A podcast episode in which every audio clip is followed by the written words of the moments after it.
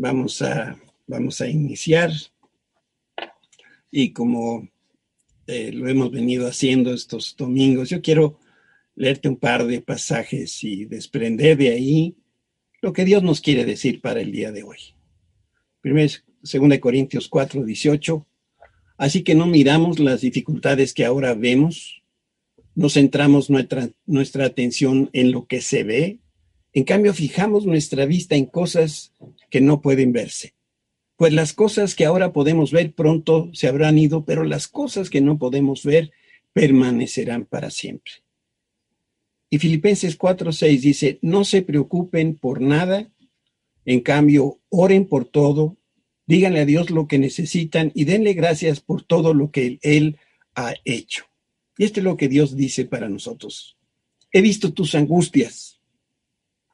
He visto cómo te has convertido en un esclavo de las cosas de este mundo. Te, preocupas por tus finanzas, por el trabajo, por la familia, por la salud. Hoy y todos los días te invito a que me busques.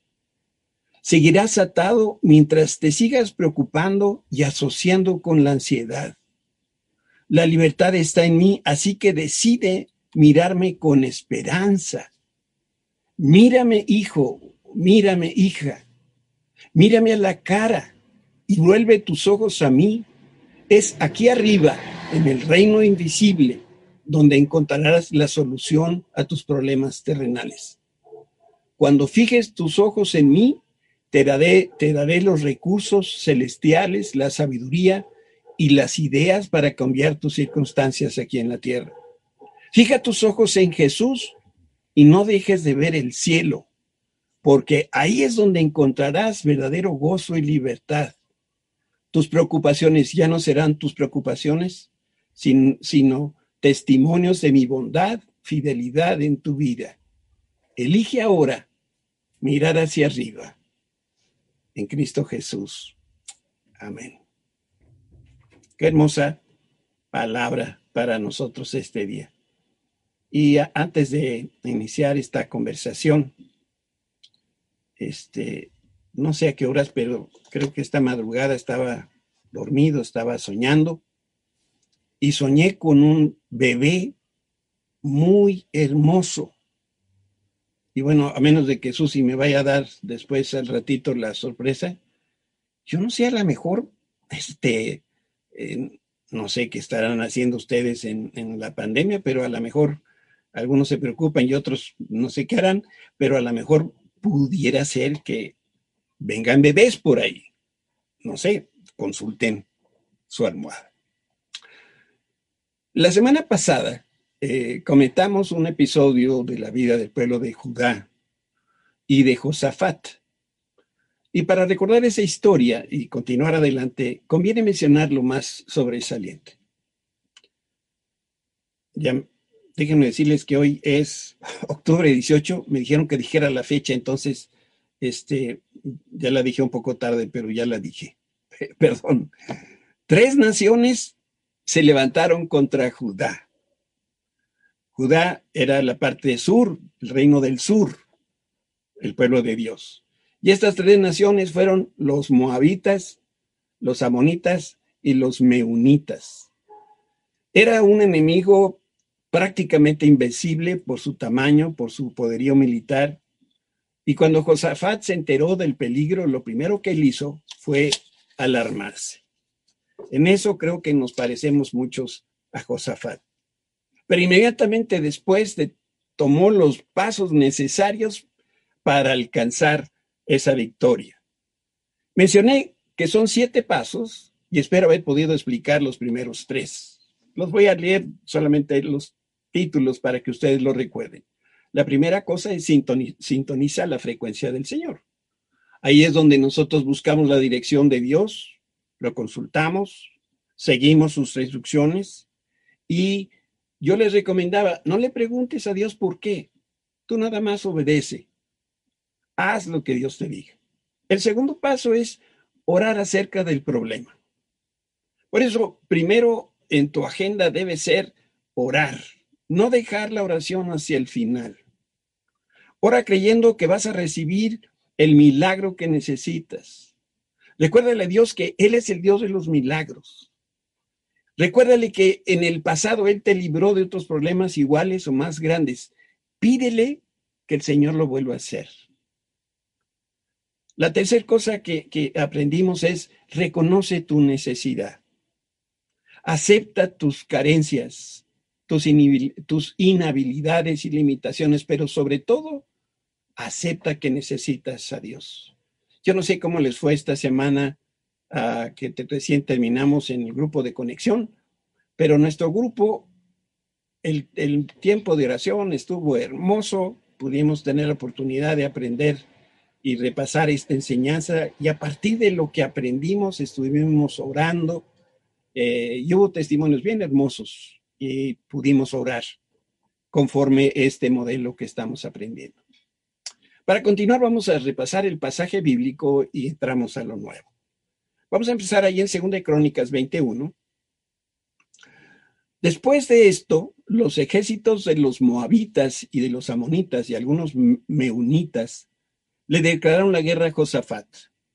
Llegaron mensajeros e informaron a Josafat, un enorme ejército de Edom marcha contra ti desde más allá del mar muerto, ya está en Hasesón Tamar. Este es otro nombre para Engadi. Versículo 3. Josafat quedó aterrado por la noticia y le suplicó al Señor que lo huyera. También ordenó a todos en Judá que ayunaran, de modo que los habitantes de todas las ciudades de Judá fueron a Jerusalén para buscar la ayuda del Señor. Qué importante, buscar la ayuda del Señor. Después Josafat se puso de pie ante la comunidad de Judá en Jerusalén, frente al nuevo atrio del templo del Señor, y oró diciendo, oh Señor, Dios, Dios de nuestros antepasados, solo tú eres el Dios que está en el cielo. Tú eres el gobernante de todos los reinos de la tierra. Tú eres fuerte y poderoso. Nadie puede hacerte frente. Oh Dios nuestro, ¿acaso no, expulsaste a los que vivían en esta tierra cuando llegó tu pueblo Israel? ¿Acaso no les diste esta tierra para siempre a los descendientes de tu amigo Abraham? Tu pueblo se estableció aquí y construyó este templo para honrar tu nombre. Ellos dijeron, cuando enfrentemos cualquier calamidad, ya sea guerra, plagas o hambre, podremos venir a este lugar para estar en tu presencia ante este templo donde se honra tu nombre podremos clamar a ti para que nos salves y tú nos oirás y nos rescatarás. Y finalmente, ahora mira lo que los ejércitos de Amón, Moab y del monte Seir están haciendo. Tú no permitiste que nuestros antepasados invadieran esas naciones cuando Israel salió de Egipto, así que les rodearon y no las destruyeron. Mira cómo nos pagan ahora, porque han venido para echarnos de tu tierra, la cual nos diste como herencia. El cuarto paso que tenemos que hacer cuando nosotros estamos enfrentando problemas como la pandemia, como la escasez de trabajo, como la, enfermedad que, que nos acecha, debemos nosotros enfocarnos en Dios y no en el problema. Y este es justamente el cuarto paso que dio Judá y Josafat, enfocarse en Dios y no en el problema. Ellos pusieron sus ojos en el Señor y no en el ejército enemigo. Vamos a leer un texto en dos versiones de la Biblia. Según Crónicas 20, 12. Oh Dios nuestro, ¿no los vas a detener? ¿Somos impotentes ante este ejército poderoso que está a punto de atacarnos? No sabemos qué hacer, pero en ti buscamos ayuda. Y me gusta también la nueva versión internacional que dice, Dios nuestro, ¿acaso no vas a dictar sentencia contra ellos? Nosotros no podemos oponernos a esta gran multitud que viene a atacarnos, no sabemos qué hacer. En ti hemos puesto nuestra esperanza. Sabes, el error de, muchos cristianos es centrar nuestra atención en las circunstancias adversas y no, en el Señor. Esto es natural. Si viene, si viene una enfermedad, pues por supuesto que vemos la enfermedad. Pero lo que estamos aprendiendo es que cuando nosotros ponemos nuestros ojos en la enfermedad, nuestra tendencia va a ser a olvidarnos de Dios. Y el Señor quiere que sea al revés. Si estamos inmersos y preocupados por el problema, podemos perder de vista la fuente de donde viene la solución. Fíjense lo que dice el, Salmo 121. Este es muy hermoso pasaje. Levanto la vista hacia las montañas. ¿Viene de ahí mi ayuda? Es una respuesta, es una pregunta retórica. Mi ayuda viene del Señor, quien hizo el cielo y la tierra. Él no permitirá que tropieces. El que te cuida no se dormirá. En efecto, el que cuida a Israel nunca duerme ni se adormece. El Señor mismo te cuida, el Señor está a tu lado como tu sombra protectora. El sol no te hará daño durante el día, ni la luna durante la noche. Y termina diciendo este pasaje, el Señor te libra de todo mal y cuida tu vida. El Señor protege al entrar y al salir, ahora y para siempre. Cuando nosotros eh, saludamos a una persona, por lo general lo primero que preguntamos es ¿cómo estás? Y la respuesta habitual que recibimos en este tiempo es pues estoy enjaulado, cansado, achacoso, sin dinero, pero bien. Te quiero dar un consejo. Si tú quieres descansar cuando duermes, te conviene hacerlo arriba del colchón. Si estás abajo del colchón, mucho me temo que no es igual. E incluso si estás abajo del colchón, corres el peligro de morir asfixiado. Y quiero recordarte que Dios nos llamó para estar por encima de las circunstancias. Estar por arriba de los problemas superar, que habla de estar arriba, superar las adversidades. Y lo más importante que dice la escritura, y ser más que vencedores. Fíjate cómo lo dice Pablo a los romanos. Romanos 8:36. Como dicen las escrituras, por tu causa nos matan cada día, nos tratan como ovejas en el matadero. Este es un pasaje que viene de Salmos 44:22. Claro que no. A pesar de todas estas cosas, nuestra victoria es absoluta por medio de Cristo, quien nos amó. La Reina Valera, quizás la versión que más conocemos en este pasaje, antes en todas estas cosas, somos más que vencedores por medio de aquel que nos amó. Josafat lo que hizo es declarar confiado, Señor, tú eres nuestra esperanza. Y la respuesta del Señor es una promesa de oro que nosotros hoy tenemos que aprender. Y este es uno de esos pasajes clave en nuestra vida, según de Crónicas 20:15. Fíjense cómo, cómo dijo el Señor. Escuchen habitantes de Judá y de Jerusalén. Jerusalén, la capital del reino de Judá, del reino del sur. Escuche, rey de Josafat, esto dice el Señor. No tengan miedo. No se desalienten por esta pandemia, por este poderoso ejército, porque la batalla no es de ustedes, sino de Dios. A cada una de estas oraciones que estuvimos haciendo por los enfermos con, con Becky, podemos agregarle, porque esa batalla de la enfermedad no es tuya, es del Señor. Si tú no tienes trabajo, esa batalla de, de, la falta de trabajo no es tuya, esa es del Señor. Dios le afirmó a Josafat, esa guerra en realidad es la guerra de Dios. Fíjate, el día que tú reconociste a Cristo como tu Salvador, le diste tu vida, pero también le diste tus problemas. E, e, es decir, e, esto es un paquete donde se incluye todas las adversidades que habrás de enfrentar en la vida. Eso ya se lo diste el día que tuviste ese primer encuentro con Cristo. Entonces, ¿por qué queremos llevar las cargas si Cristo se ofrece a llevarlas por nosotros? ¿No te parece un tanto absurdo? Es como, esto es como, como andar cargando un par de, de belices, de maletas bien pesadas y, y subirse a un, a un, al metro y, y vas parado y, y, adentro del metro y sigues cargando las maletas. Pues ¿cómo? Pues nomás suéltalas, déjalas en el suelo, el metro las va a llevar. Cristo se ofrece llevar por nosotros todas estas cargas, déjalas el Señor. ¿Por qué nosotros queremos pelear esta guerra si Dios se ofrece a hacerlo por nosotros. Y yo creo que uno de los errores que comete el pueblo cristiano es que nos esforzamos demasiado. De verdad se los digo. Queremos ser mejores, queremos cambiar, queremos predicar el Evangelio hasta el último rincón del planeta, yendo a pie. Pero nos esforzamos tanto que un día nos sentimos tan cansados que tiramos la toalla y renunciamos. Y en el instante que le decimos a Dios, estoy exhausto, Señor, ya no puedo dar un paso más, es cuando Dios interviene y nos dice, ¿cuánto tiempo estuvo esperando este momento? Ahora sí voy a poder llevar y tomar el control de tu vida, ya que tú me lo diste. No sé si te pasa mientras estás trabajando en la computadora o estás haciendo algo y de pronto en el cuello, en la base del cuello, se, empieza a poner tenso, tenso, tenso. ¿Por qué no nos podemos relajar si, si estamos escribiendo con las manos, no con el pescuezo?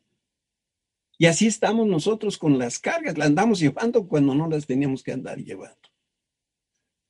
El quinto paso que Josafat consigue ayuda.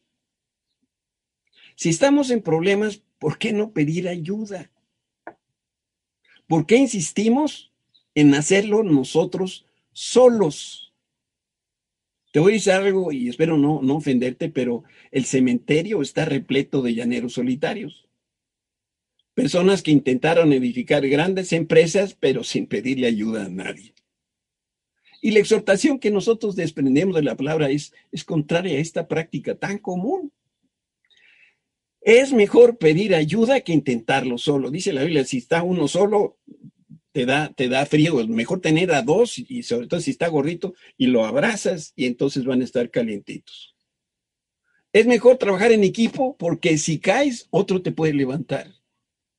Debemos buscar amigos que nos soporten, que nos respalden, mientras nosotros estamos enfrentando la adversidad. Moisés necesitó la ayuda cuando estaba orando por el ejército de Josué.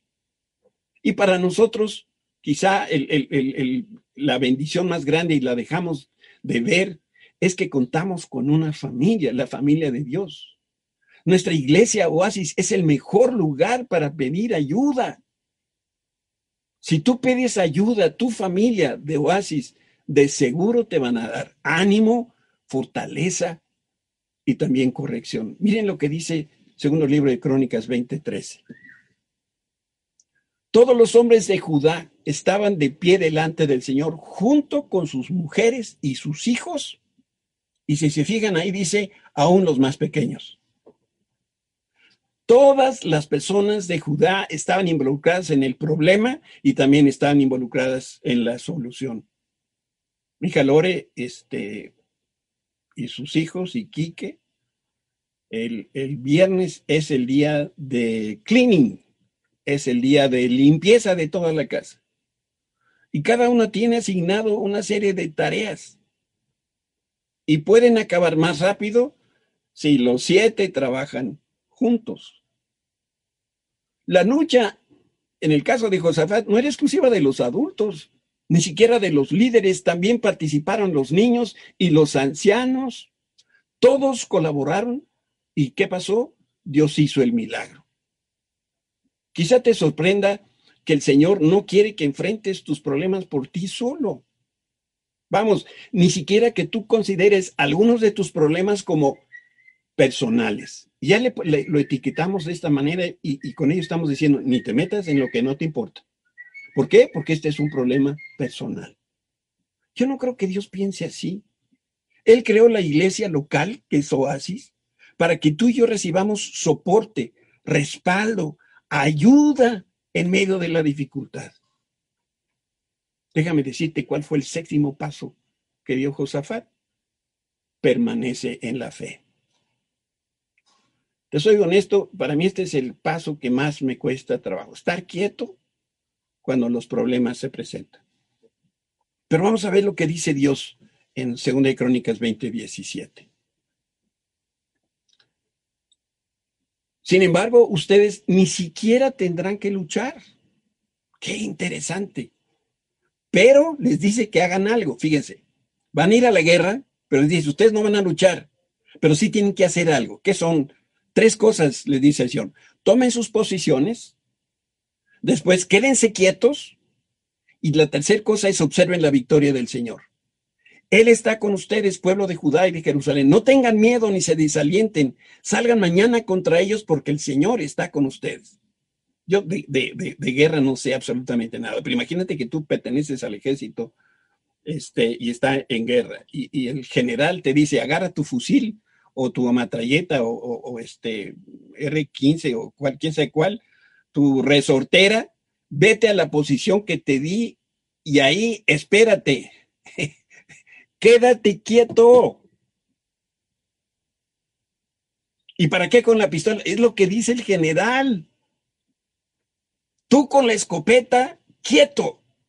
Y ahora lo que tienes que hacer es observar lo que Dios va a hacer. Dios les dijo, no van a pelear esta batalla, otras sí las van a tener que pelear, esta no. ¿Sabes? Esta es la clase de guerra que a mí me gusta. Sin embargo, había algo muy importante que Josafat y el reino de Judá debían hacer y era estar firmes en la fe. La frase eh, sugiere que debemos ser vigías. Debemos estar ahí en nuestra posición de guerra y observar con interés, pero sobre todo observar con la confianza que el Señor vence al enemigo. ¿Cuándo lo vence? Cuando el Señor lo vence. Es que se está tardando con la pandemia. Está en tu posición y quédate quieto. Pronto vas a ver cómo esto desaparece. ¿Por qué? Porque Dios lo va a hacer desaparecer. Entonces, Dios tiene una responsabilidad y el hombre tiene otra. Habrá victoria cuando cada uno cumple su obligación. La tuya y la mía, estar en la posición, estar observando y tener fe. Y la de Dios es hacer la guerra. El Señor le anunció a Judá que esa batalla en particular era suya. El compromiso de Dios era pelear y ganar, mientras que el compromiso del pueblo era simplemente estar atentos al Señor, vigilar el curso de las hostilidades, estar quietos, pero sobre todo permanecer confiados que Dios vencería. Dos veces en el mismo texto Dios ordena, no temas, no te desalientes, porque esta guerra no es tuya. Yo te pregunto, compadre y comadre, ¿Dios ha perdido alguna batalla? Por supuesto que no. Él nunca pierde. Siempre gana en todo lo que emprende. Si, si el Señor, y lo digo con toda reverencia, jugara béisbol, su score de bateo sería mil. O sea, a bola que le tiran, bola que mete este jonrón. Si tú y yo le, le, permitimos a Dios pelear nuestra guerra, va a haber un jonrón. La victoria está garantizada. ¿Sabes por qué no tenemos la victoria? Porque metemos las manotas que no sirven para nada en esta guerra. Y además, se van a acabar todos los motivos para tener temor, porque Dios se está haciendo cargo. Dios ordenó que Josafat y que todo el pueblo de Judá, incluyendo niños y ancianos, se quedaran quietos y atentos para que vieran la victoria que el Señor les iba a dar.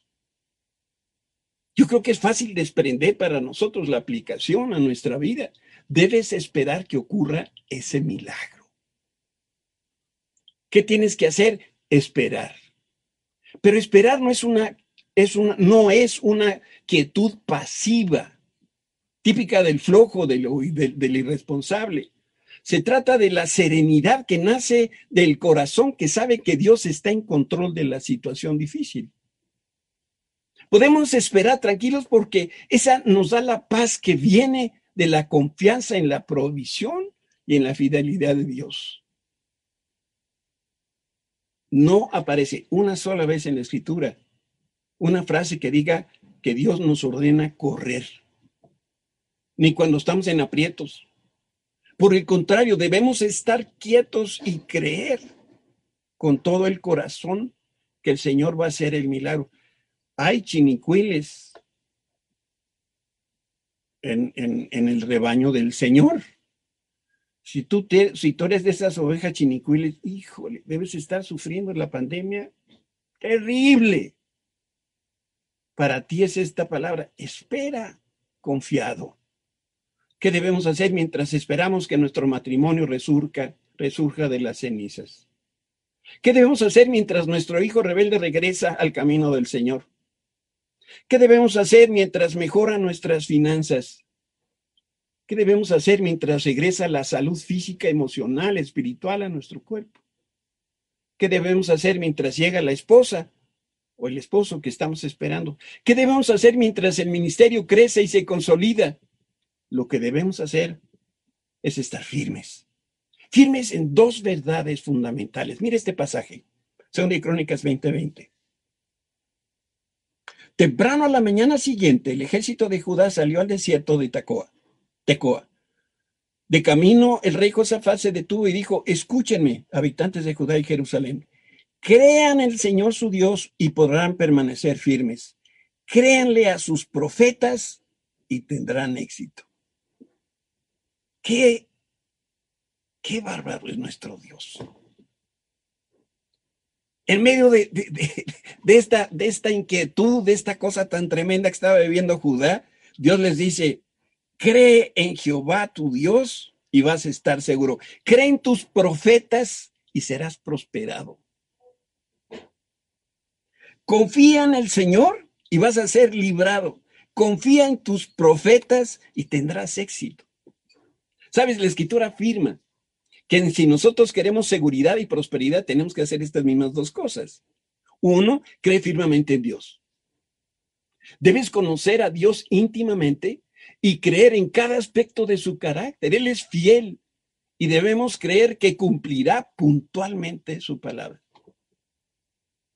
cuando la vida nos parece demasiado difícil, cuando dudamos nosotros que exista una solución a nuestros problemas, debemos confiar en el Señor y permanecer creyendo en Él. Y la segunda cosa, a lo mejor esto no te va a gustar, cree firmemente en los profetas de Dios. ¿Qué es un profeta? Un mensajero de Dios. El verdadero profeta habla la palabra de Dios. La escritura nos menciona que confiemos en el vocero que predica el mensaje del Señor. Y en este caso, creer es mucho más que estar de acuerdo con el pastor que está predicando. Creer es aplicar a mi vida la palabra que predica el pastor. Es que no conoces a mi pastor. Bueno, ¿quieres salir del hoyo donde está? Sigue las indicaciones que te da el Señor y tu pastor. Y la séptima cosa que hizo Josafat, y tenemos nosotros que aprender, es que cuando estemos en problemas, con anticipación, debemos agradecer y alabar a Dios. La historia de Josafat y Judá me parece a mí de esas historias sensacionales. Por un lado, tenemos tres naciones unidas para formar una máquina de guerra invencible.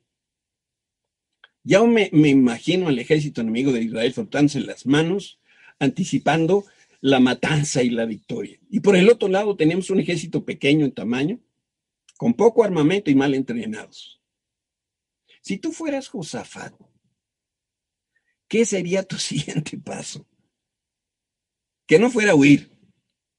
¿Qué estrategia militar escogerías para hacer frente al enemigo? Mira, te puedes quebrar la cabeza que esta no la vas a adivinar jamás. Por eso necesitamos leer lo que dice la escritura, porque resulta que Josafat tenía un plan fabuloso.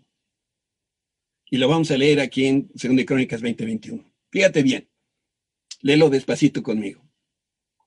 Después de consultar con el pueblo, el rey nombró cantores que caminaran delante del ejército cantando al Señor y alabándolo por su, por su santo esplendor.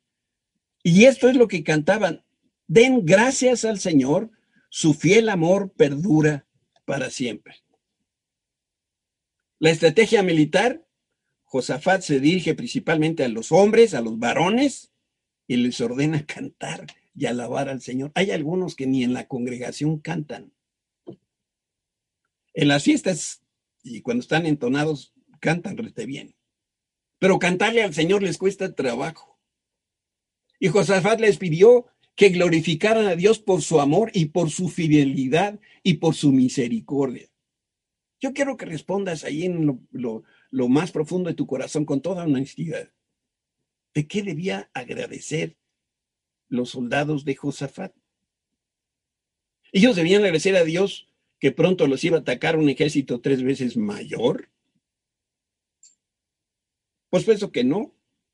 Josafat pidió que algunos hombres entonaran un canto de fe y de acción de gracias a Dios por la victoria que Dios les iba a dar. O sea que el plan militar de Josafat era ponerlos al frente, ahí donde están los, los cocolazos, para cantar y alabar al Señor con todo el corazón y con todas sus fuerzas. ¿Quiénes iban adelante? Los hombres, los varones, los esposos, los hijos varones de todas las edades. Aquí está la secuencia de eventos. Fíjate, anticipadamente Dios les reveló a su siervo que iban a ganar la guerra sin tener que luchar. Lo que pasó después, anticipadamente Dios les dio la victoria a su pueblo. Y la tercera cosa que es lo natural, anticipadamente Judá agradeció al Señor. La mejor manera de expresar nuestra fe es dar gracias al Señor y alabarlo por lo que Él es y por lo que Él hará. ¿Y sabes qué es lo que sucede cuando nosotros anticipadamente alabamos y agradecemos a Dios? Recibimos una unción de poder de lo alto. Si tú crees que es mejor darle gracias a Dios después del milagro, está bien. Pero ese no es un acto de fe. Fe es alabar a Dios y darle gracias antes de ver la respuesta. Fe es creer en la palabra de Dios y darle gracias antes de que el Señor cumpla sus promesas. Si tú eres capaz de alabar a Dios en medio de las situaciones difíciles como la pandemia, como la falta de trabajo, como la de una, una economía decayente, como, como problemas graves de enfermedad, entonces empieza a alabar y a darle gracias a Dios por lo que estamos viviendo y el Señor va a responderte y te va a dar poder. Quiero que observes las maravillas que Dios hizo en respuesta a la gratitud del reino de Judá, según el Crónicas 20:22.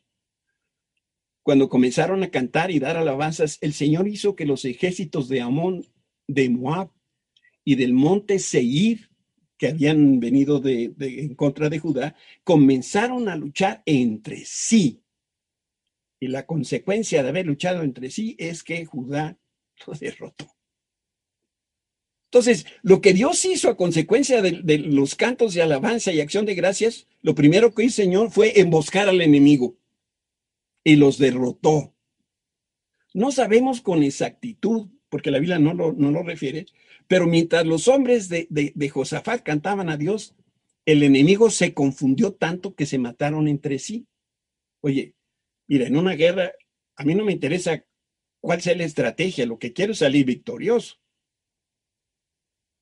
Dios confunde y derrota a nuestros adversarios, a los que quieren destruirnos, a los que nos quieren ver derrotados. Lo segundo que el Señor hizo fue bendecir grandemente a su pueblo. Mira qué palabras tan hermosas, según Crónicas 20:25. El rey Josafat, bueno, este, este pasaje es para los crédulos, no para los incrédulos. ¿eh? Yo espero que usted seas de los crédulos. El rey Josafat y sus hombres salieron a recoger el botín. Fíjate qué pasó.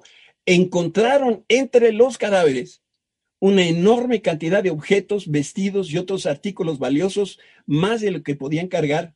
Había tanto botín que les llevó tres días solo para juntarlo. Versículo 26.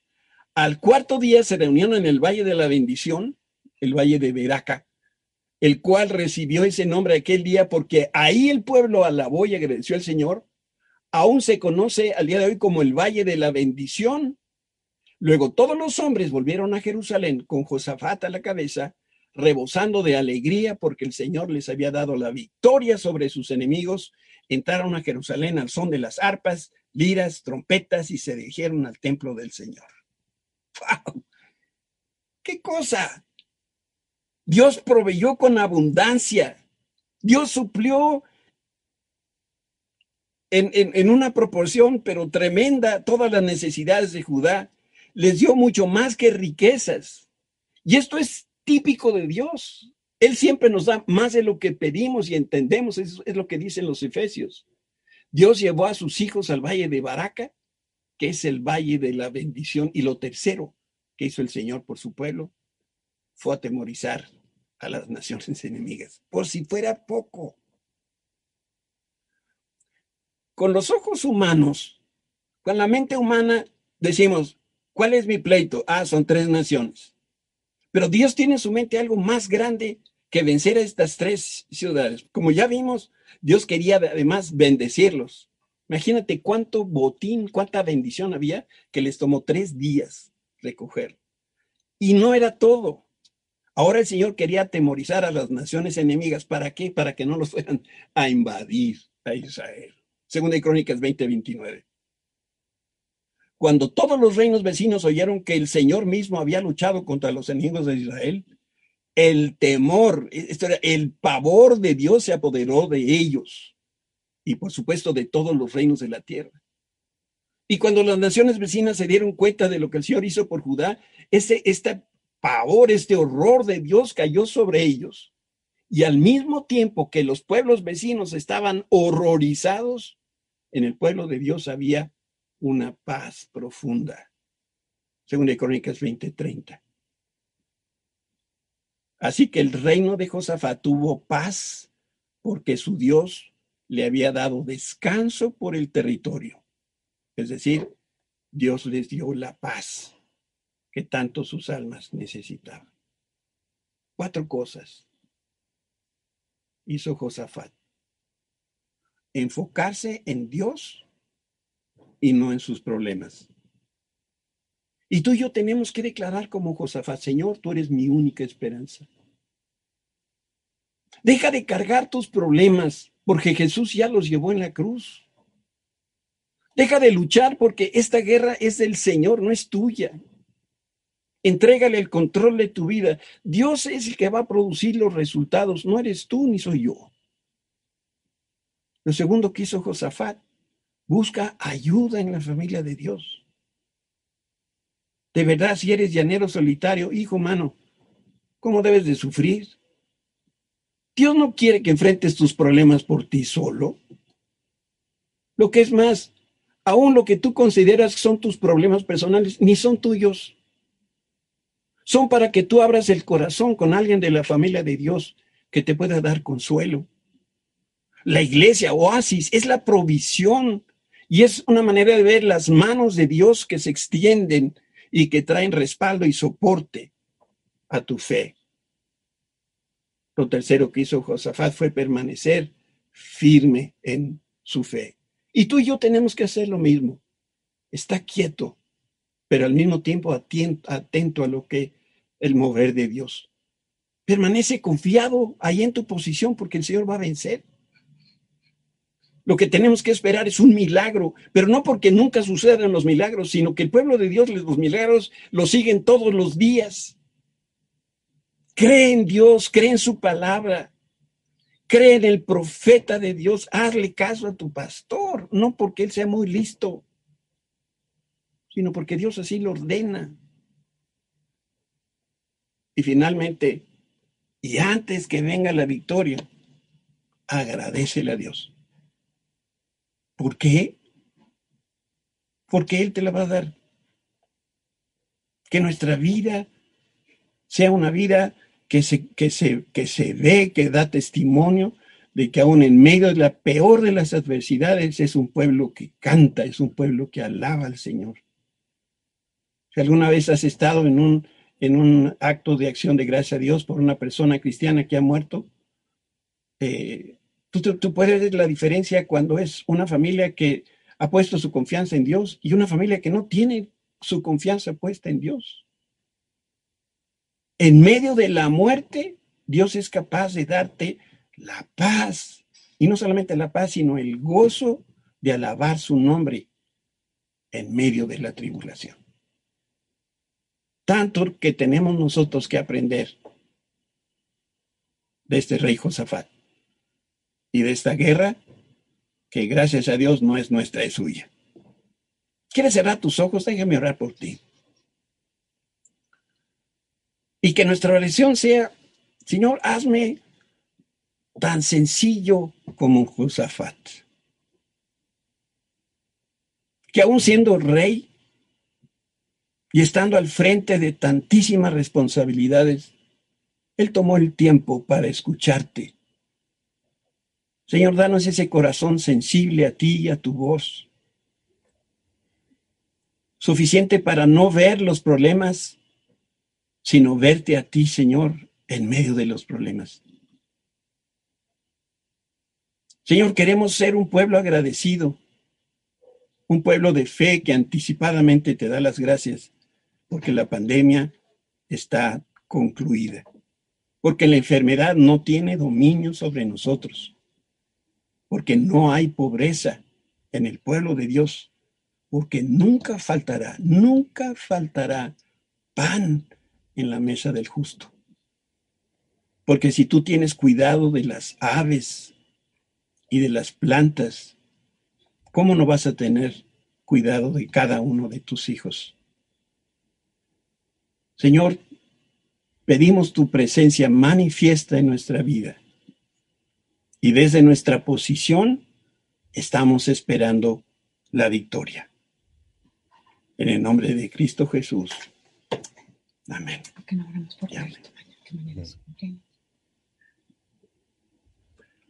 Eh, ustedes no están para saberlo ni yo para platicárselos, pero mañana cumpleaños mi pastor Gomita.